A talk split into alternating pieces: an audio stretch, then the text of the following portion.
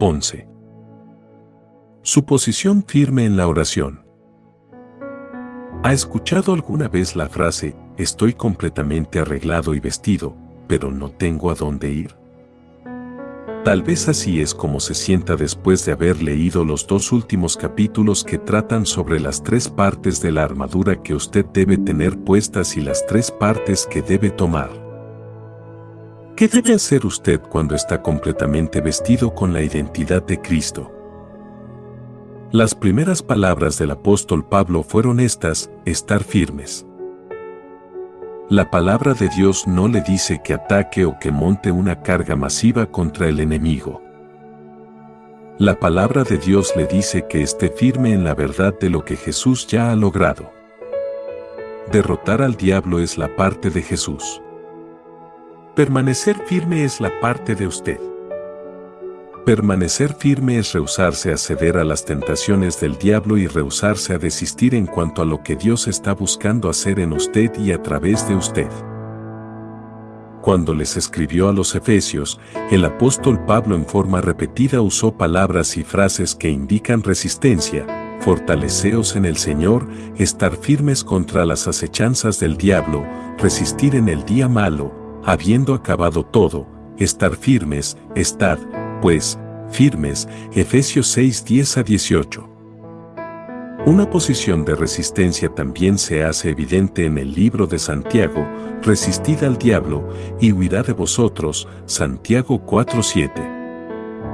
Pedro escribió acerca del diablo de esta manera, sed sobrios, y velad, porque vuestro adversario el diablo, como león rugiente, anda alrededor buscando a quien devorar, al cual resistid firmes en la fe, Primera de Pedro 5, 8 9. La palabra que se usa para resistir viene de la misma raíz griega que quiere decir estar firmes. Resistir no quiere decir debatir o discutir con el diablo. No quiere decir reprenderlo abiertamente o castigarlo. Resistir quiere decir simplemente permanecer firme en su creencia de que Jesús es más grande que el diablo y que usted tiene una relación con Jesús. La declaración, fortaleceos en el Señor y en el poder de su fuerza, es un mandamiento. Dios no le manda a hacer cosas que usted no puede hacer. Usted puede estar firme y puede resistir. Demasiadas personas dicen, soy débil. No puedo resistir su bombardeo de tentaciones.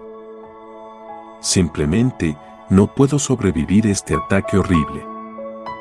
Sí, usted puede. No hay nada de débil o de vacilante acerca de la persona que está firme, completamente vestida con la identidad de Jesucristo. En Cristo, usted tiene poder, pero ese poder no es un poder que usted fabrica o que está arraigado en su personalidad, habilidades, talentos, intelecto o en su cuerpo físico. Su poder es el poder de Jesucristo en usted. No hay nada de incierto o de carente en el poder de Jesús. Él tiene toda autoridad sobre la creación, sobre la humanidad y sobre el ámbito espiritual. Su poder está disponible para usted porque usted está en Cristo y Él está en usted en la forma del Espíritu Santo. Jesucristo es la verdadera fuente de todo el poder que usted tiene sobre el diablo. Cuando usted se pone toda la armadura de Dios, se pone su poder. Nunca debe intentar pararse frente al diablo en su propio poder. Si intenta enfrentar al diablo o resistirlo en su humanidad o poder como individuo, va a ser derrotado todas las veces que lo haga. Pero antes que se desaliente o tenga miedo, recuerde esta verdad eterna, Jesucristo ha derrotado al diablo. El poder de Dios es tanto mayor que el del diablo que no existe una comparación posible y Jesucristo le da su autoridad espiritual, fortaleza y poder en el instante en que usted lo acepta como su Salvador.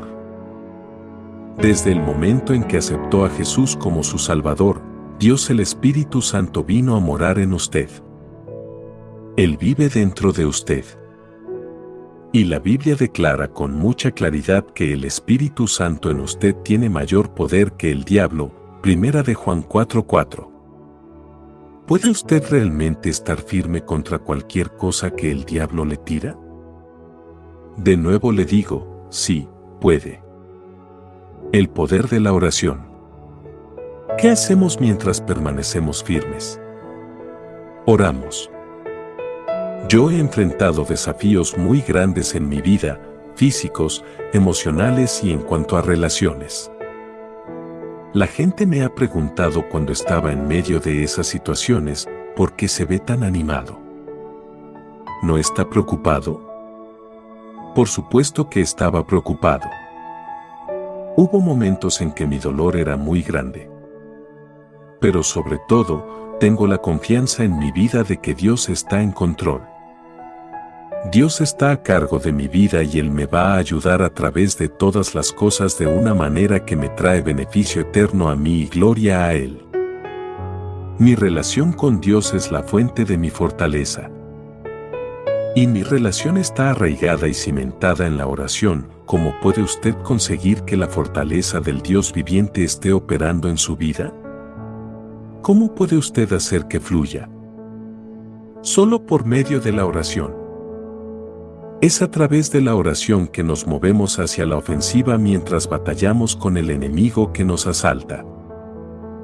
El apóstol Pablo no dejó dudas de que todo lo que hacemos para armarnos totalmente en el Señor y en el poder de su fuerza es un preludio a esto, orando en todo tiempo con toda oración y súplica en el Espíritu y velando en ello con toda perseverancia y súplica por todos los santos. Efesios 6:18. Una de las razones principales por la cual tantos creyentes en Cristo son débiles es que no oran cuando el diablo los ataca.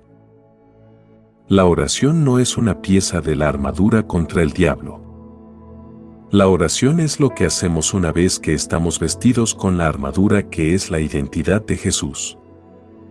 En el corazón de la relación. Por medio de la oración, nos relacionamos con Dios y establecemos nuestra relación con Él. La meta de Dios es establecer y desarrollar una relación con nosotros que cada vez es más profunda. Él quiere revelarse a nosotros y darnos más y más de su presencia y poder para que se cumplan sus planes y propósitos en el mundo. La meta del diablo es evitar que establezcamos una relación con Dios y si fracasa en eso, evitar que crezcamos en el Señor y que desarrollemos una relación con Dios que es cada vez más profunda. El diablo quiere evitar que experimentemos a Dios en nuestras vidas, evitar que tengamos la presencia y el poder de Dios obrando activamente en nosotros para llevar a cabo las metas de Dios para la humanidad. En forma simple y clara, Dios lo quiere a usted y lo ama y busca tener una relación con usted. El diablo quiere destruirlo y evitar que usted acepte el amor, la misericordia y el perdón de Dios.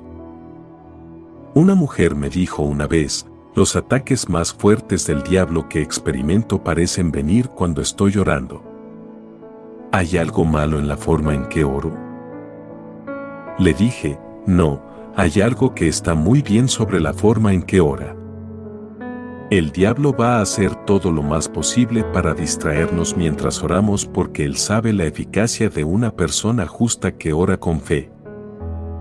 Él va a enviar pequeños pensamientos a nuestra mente para hacernos salir de nuestro propósito, tal vez sea la lista de comida, un pequeño pensamiento o ansiedad acerca de una persona o situación en particular, o la imagen de algo que pensamos que debiéramos estar haciendo en lugar de orar. Cuando no estamos orando, el diablo va a hacer todo lo que puede para que no oremos nos dice que estamos demasiado ocupados para orar, que la oración no es tan importante, que no somos tan efectivos con nuestras oraciones y que la oración es hablar con nosotros mismos y no con Dios. Satanás le dice, no es preciso que ores en cuanto a esto. Satanás le dice, no deberías molestar a Dios con una petición tan pequeña. Satanás le dice, no deberías esperar que Dios contestara esa petición, Satanás le dice, no tienes tiempo para orar. Satanás le dice, la Biblia no quiere decir realmente, orad sin cesar. El diablo es un mentiroso en lo que se refiere a la oración. El diablo no quiere que usted confíe en Dios en todas las situaciones. Él no quiere que usted le ore a Dios y que confíe en sus bendiciones para su vida. Él no quiere que usted alabe a Dios y que le exprese agradecimiento. El diablo no quiere que usted le pida a Dios que cumpla lo que Él quiere hacer en su vida o en las vidas de los que usted ama. El diablo sabe mucho mejor que la mayoría de los seres humanos el poder que tiene la oración y lo relacionada que está la oración a su propia destrucción. El diablo sabe que somos más vulnerables a su ataque cuando no oramos. ¿Qué pasa cuando no oramos? Satanás tiene una estrategia muy específica cuando se trata de nuestra vida de oración. Su estrategia tiene cuatro fases. Fase número uno, falta de oración. Satanás va a tratar de mantenerlo muy ocupado o distraído al punto de que usted no ora, no le expresa su agradecimiento a Dios y no alaba el nombre de Dios.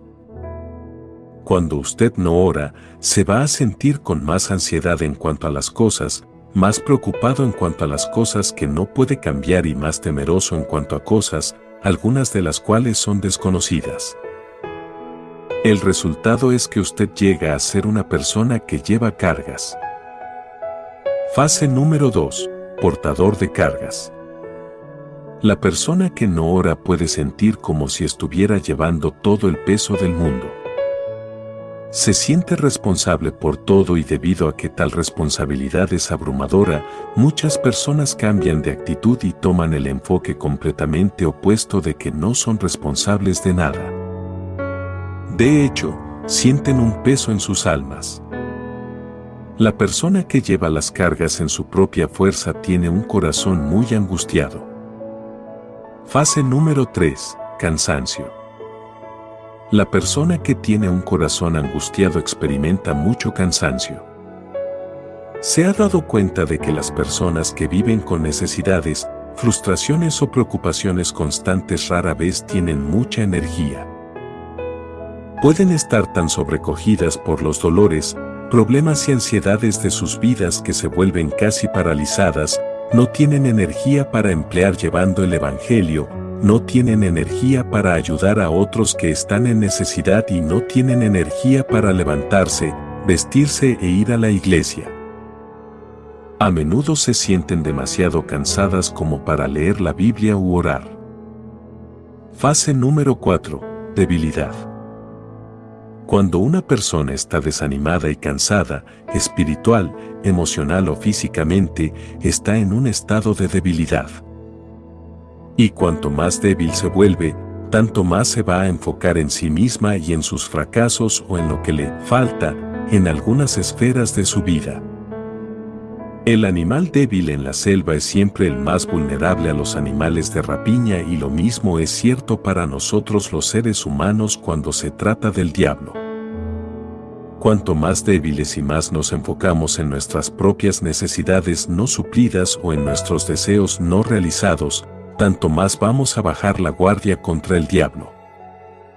Una persona que es fuerte en la oración no toma el peso del mundo sobre sus hombros. Confía en Dios para que se encargue de todos los aspectos de su propia vida y para que cuide a todo el mundo. Una persona que es fuerte en la alabanza tiene mucho gozo y ese gozo a su vez produce gran fuerza espiritual. La palabra de Dios declara, el gozo de Jehová es vuestra fuerza, Nehemías 8:10. La persona que ora tiene energías renovadas y fervor por la vida. Tal persona se siente fuerte y anhela enfrentar los desafíos de la vida. Si podemos nombrar una cosa que Satanás odia por encima de todas las demás es esta, los creyentes en Jesucristo que saben hablar con el Padre y confiar en el Padre y reclamar las promesas del Padre. La oración perseverante, basada en el fundamento de la fe, deshace el poder del diablo. Sin embargo, cuando no oramos, nos exponemos a ser derrotados por el diablo. No salga de su casa por las mañanas, no haga su trabajo, no se vaya a dormir de noche sin hablar con el Señor. Pautas para la oración eficaz. La oración es una comunicación seria con su Padre Celestial. Sus oraciones son los ladrillos esenciales que construyen su relación con Dios. Las oraciones rápidas solamente dan resultados si usted ha orado extensamente con anticipación. Pase tiempo en oración. Tome tiempo para conocer a su Padre Celestial. No se trata solo de que usted le hable a Dios, sino que escuche a Dios. Reciba su sabiduría en su vida. Permita que Él se le revele y que le exprese su amor por usted. Arrodíllese. Por cierto que puede orar en cualquier posición, pero yo creo que hay algo muy importante en cuanto a arrodillarse delante de nuestro Padre Celestial. Es un hecho de sumisión y de confianza en Él. Usted no permanecería de pie delante del Dios Todopoderoso si Él entrara al cuarto donde usted está ahora mismo. Usted caería sobre su rostro delante de Él. Doblaría sus rodillas. La rodilla doblada expresa una humillación del cuerpo y una humillación del alma, es una señal de que usted reconoce que depende de Dios. Note de nuevo que el apóstol Pablo les escribió a los Efesios, orando en todo tiempo con toda oración y súplica en el Espíritu y velando en ello con toda perseverancia y súplica por todos los santos y por mí a fin de que al abrir mi boca me sea dada palabra para dar a conocer con denuedo el misterio del Evangelio, Efesios 6, 18 a 19. Pablo usó la expresión en todo tiempo, queriendo indicar siempre, es decir, una oración continua. Con toda oración y súplica. La palabra para oración aquí se refiere a la alabanza en general, agradecimiento e intercesión. Esta forma de oración se enfoca en general en la bondad de Dios, la grandeza de Dios, la excelencia de Dios y la gloria de Dios. Es una oración que le agradece a Dios por todas las bendiciones, alaba a Dios por cada uno de sus atributos y ofrece peticiones a Dios para que sus propósitos en la tierra puedan ser logrados de la misma forma que Jesús oró, como en el cielo, así también en la tierra. En toda súplica. La palabra para súplica aquí se refiere a expresar una petición especial o una oración que trata de una necesidad especial. Es oración que le pide a Dios que haga algo en una vida, situación o circunstancia especial. Jesús dijo, y todo lo que pidiereis al Padre en mi nombre, lo haré, para que el Padre sea glorificado en el Hijo. Vea Juan 14, 13, 15, 16. Una petición es pedirle a Dios que haga cosas específicas que usted percibe que van a avanzar su reino en la tierra y le traerán gloria a Dios.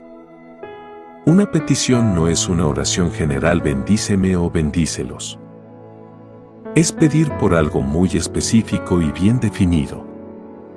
Tal vez sea pedir por una infusión de sabiduría o discernimiento. Tal vez sea por sanidad o provisión financiera. Puede ser pedir por protección o que se supla una necesidad emocional. Debemos orar en todo tiempo. Cuando amonestó a los efesios a que oraran en todo tiempo, el apóstol Pablo no les mencionó que deberían estar hablando todo el tiempo. Más bien, él quiso decir que debían estar en una actitud de oración todo el tiempo para que fueran prestos para oír, prestos para pedir, y prestos para ofrecer alabanza y agradecimiento. Cuando escribió a la iglesia de Tesalónica, Pablo les dijo, orad sin cesar, primera de Tesalonicenses 5:17. Orar sin cesar quiere decir que vivimos, con una conciencia de Dios, que estamos conscientes de su presencia con nosotros en todo momento y en todas las circunstancias. Quiere decir que siempre consideramos a Dios en toda relación, en toda conversación y en toda experiencia. Orar siempre significa que vemos la vida a través de un filtro de Dios, Vemos todas las situaciones a través de los ojos de Dios y siempre lo vemos a Él en relación con nosotros. Reconocemos que Dios está vitalmente interesado e involucrado con todo lo que nos concierne a nosotros. Nos preguntamos en forma frecuente, ¿qué diría Dios en cuanto a esto? ¿Qué está haciendo Dios? ¿Qué aspecto del poder o de la presencia de Dios se necesita en esta situación? Orar siempre significa abrir una conexión con Dios, igual como si lo estuviéramos llamando por teléfono, y luego nunca romper esa conexión o colgar el auricular. Significa tener la línea siempre abierta para hablar con Dios o escuchar de Dios. Tal vez usted diga, bueno, no puedo pensar en Dios todo el tiempo. Permítame preguntarle, ¿Qué es lo que encuentra incompatible en cuanto a los pensamientos acerca de Dios? ¿Qué es aquello sobre lo que no puede orar? ¿Qué es aquello por lo que no puede alabar a Dios o darle gracias a Dios? Si algo le viene a la mente, amigo, esa es precisamente la cosa por la que tiene que orarle a Dios.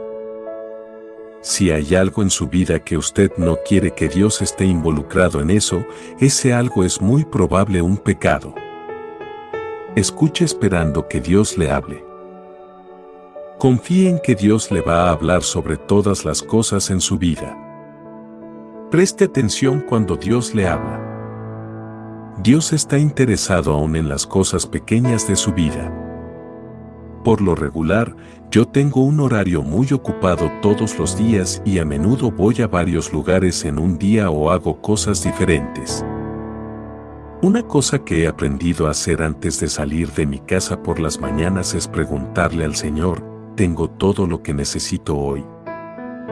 Algunas veces recibo una luz verde y salgo de mi casa con la confianza de que estoy preparado para enfrentar los desafíos frente de mí. A veces siento una pequeña inquietud en mi espíritu de que debo llevar algo de mis archivos o recuerdo hacer algo antes de salir de mi casa. Un domingo de mañana descuidé escuchar unas de esas pequeñas inquietudes y llegué a la iglesia sin mi Biblia, la Biblia que había marcado para el sermón de esa mañana. Pregúntele al Señor con frecuencia, Señor, ¿qué es lo que me quieres decir? ¿Qué me quieres mostrar?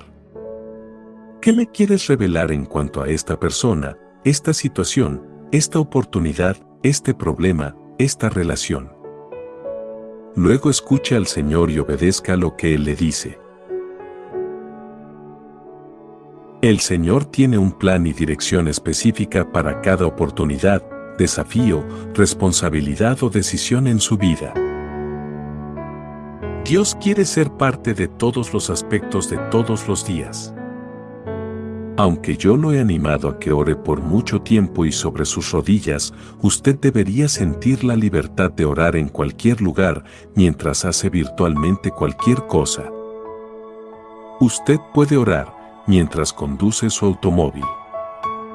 Ese es un buen lugar para orar, especialmente hoy en día con los conductores enojados y las autopistas atestadas de vehículos mientras trabaja en su oficina, cuando está de pie frente a la tabla de planchar, mientras prepara la cena. Mientras camina en un aparato de hacer ejercicios o cuando camina alrededor de su manzana. Mientras quita las malezas de su cantero de flores. Mientras hace todas las cosas. Ore e interceda en el Espíritu. Pablo insta a los efesios a que oren en el Espíritu. Esto no se refiere a orar en lenguas o a orar en una lengua espiritual. Orar en el Espíritu quiere decir orar bajo la guía del Espíritu Santo. Quiere decir ser sensible a sus indicaciones en cuanto a sobre qué debemos orar, cómo orar y por quién orar. Significa obedecer sus indicaciones para hablar o actuar de formas específicas en tiempos específicos. A veces sentimos una carga de orar por una persona o una situación, pero no sabemos cómo orar. Es entonces cuando debemos decirle al Espíritu Santo, muéstrame cómo debo orar. Muéstrame qué es lo que tú deseas hacer. Orar en el Espíritu quiere decir que nos ponemos a nosotros mismos en una posición en la que estamos en completo acuerdo con el Espíritu en cuanto a una petición específica. Significa decir, Señor, no sé en qué forma orar sobre esto. Señor, no sé lo que pedir o qué decir. Pero, Señor, quiero lo que tú quieres, quiero orar lo que tú quieres que ore.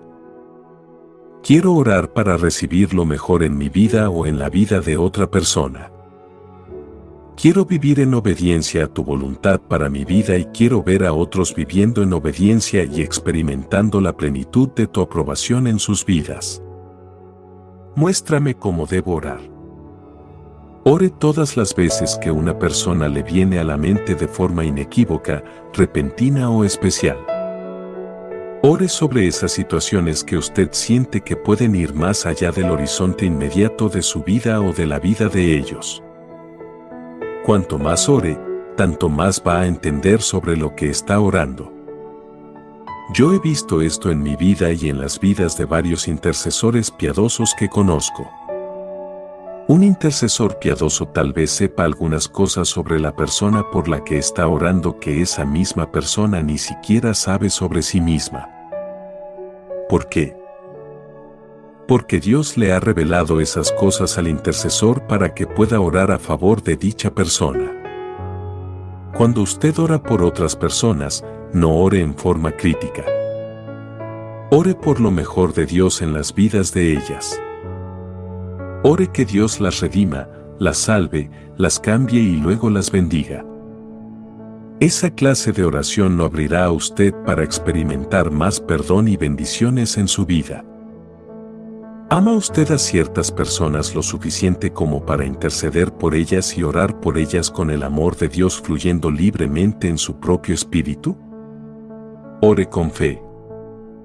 Siempre debemos orar con fe firme de que Dios no solo escuchará nuestras oraciones, sino que también las va a contestar, a su tiempo, de acuerdo a sus métodos y siempre para su gloria y nuestro beneficio eterno.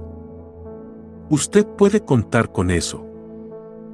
Mientras usted ora cuando está enfrentando un ataque espiritual, fije la mente en la grandeza del poder de Dios.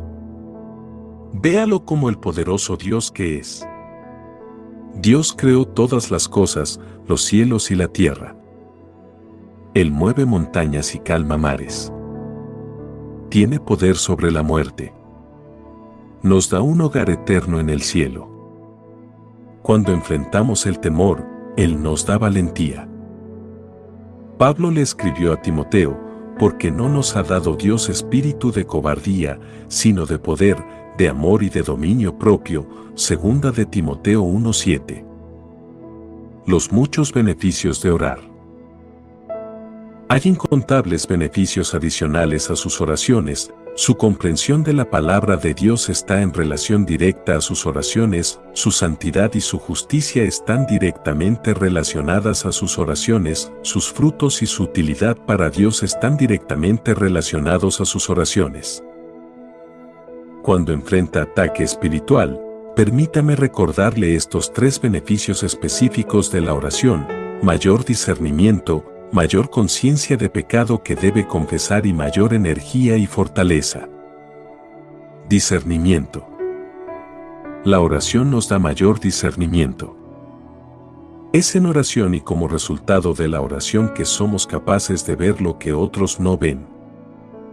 En especial podemos ver las mentiras del diablo por lo que realmente son. La oración es nuestra manera principal de escuchar cuando Dios nos habla a nuestros corazones para darnos una advertencia o prevenirnos de algo, puede ser de algo pequeño o grande. Debemos prestar atención a la voz suave y apacible de Dios cuando nos está dando una advertencia. Hace unos dos años el Señor me dio una clara advertencia de un problema que vendría a mi camino. Debo admitir que yo no estaba completamente consciente de los pormenores de lo que Él me estaba diciendo, pero sí supe que este mensaje del Señor era perturbador. Yo sabía que este mensaje me había llegado en tres ocasiones diferentes, por lo tanto, involucraba algo importante y yo debía reconocer la trampa del enemigo contra mí. Entonces llegó el ataque. Yo estaba sorprendido y al mismo tiempo no estaba sorprendido. Yo me sorprendí en el momento, pero no estuve sorprendido cuando más tarde reflexioné en la situación. En el momento, fui capaz de soportar el ataque y mantener una buena posición. Después de reflexionar, reconocí la advertencia de Dios y actué de inmediato para poner algunas salvaguardas en mi vida para no ser tan vulnerable a este tipo de ataque en el futuro. Pero ¿qué hubiera pasado si yo no hubiera estado sumergido en la oración? ¿Qué hubiera pasado si no hubiera experimentado la advertencia de Dios? Es muy posible que hubiera pensado, bueno, ese en realidad no es un ataque del diablo. Eso es simplemente una persona tonta actuando en forma necia hacia mí. Yo podría haber pensado, ¿sabe?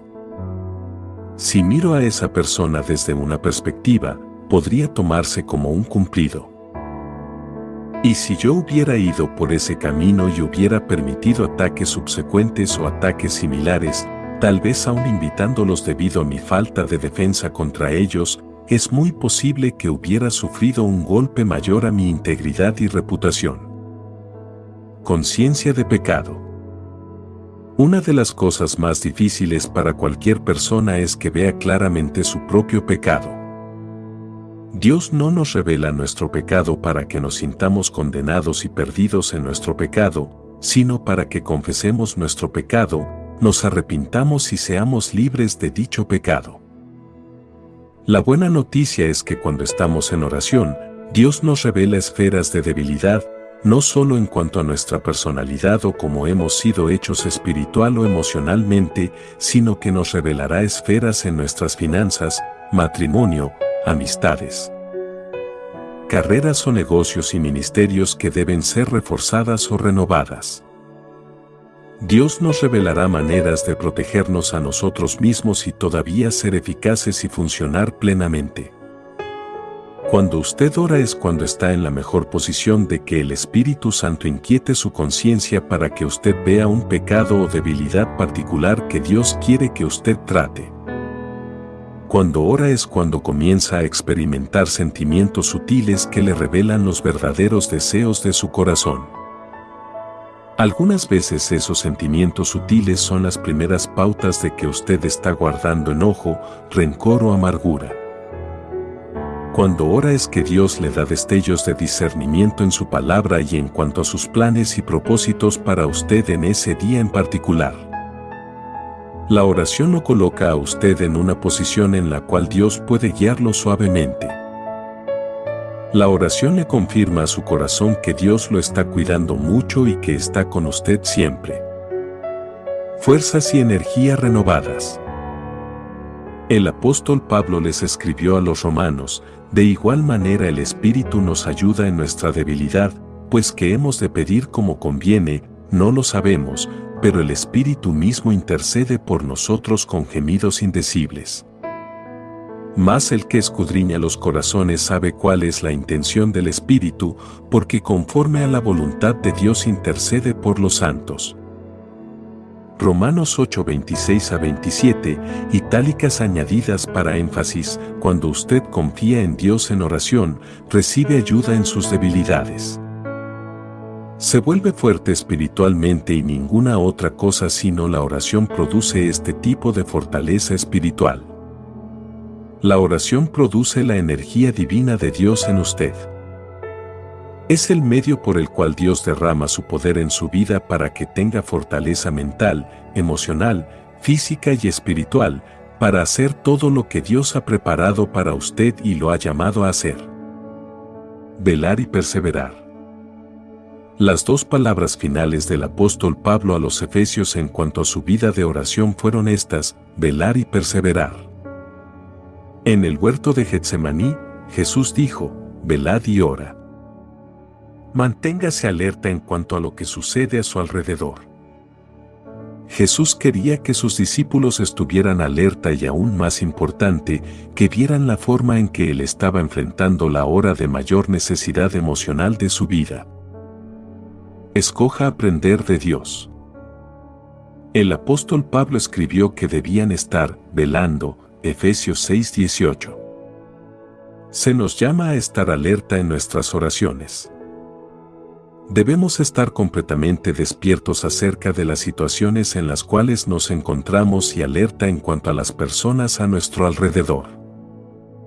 Pablo escribió que debían orar con toda perseverancia, Efesios 6:18. Perseverar significa orar con la intensidad firme de la fe. Perseverar quiere decir vivir en un estado de estar constantemente listos para recibir la respuesta de Dios y actuar de acuerdo a ella. Perseverar significa orar por todo el tiempo que lleva que llegue la respuesta, quiere decir que no vamos a abandonar hasta que la respuesta aparece. Dicho en términos simples, perseverar significa orar, con una fe firme. Con un deseo intenso, con diligencia para recibir las instrucciones de Dios y de inmediato actuar de acuerdo a ellas, con un compromiso de continuar en oración hasta que recibimos la respuesta de Dios. Un día comencé a ponerme de pie después de un tiempo de oración, pero Dios me dijo, todavía no. Me volví a arrodillar de inmediato. Había algo más que debía ver o algo más por lo que tenía que orar. Si usted siente que se ha topado con una pared de ladrillos en su oración, ese es precisamente el momento para continuar orando. Ese es el punto en el cual usted no debe dejar de orar. Cuando persevera quiere decir que está disponible para que Dios le hable. No se apresure y diga, Señor, ¿tienes algo más que decirme? A menudo el Señor esperará hasta que usted tenga un corazón quieto, un espíritu calmo y una actitud de expectación antes de revelarle su deseo o su plan para usted. La perseverancia también significa que usted hace un compromiso de pasar tiempo todos los días con el Señor y que está presto para hablar con Dios acerca de todas las cosas, todas las personas, en cada circunstancia, en todo lugar y a toda hora. Usted ora, no solo porque es lo correcto, sino también porque es la cosa más poderosa que puede ser. Ora con la expectación de que Dios va a usar sus oraciones para cambiar circunstancias y para cambiar vidas. Ora esperando con completa fe que Dios le va a dar el poder para resistir los ataques de Satanás.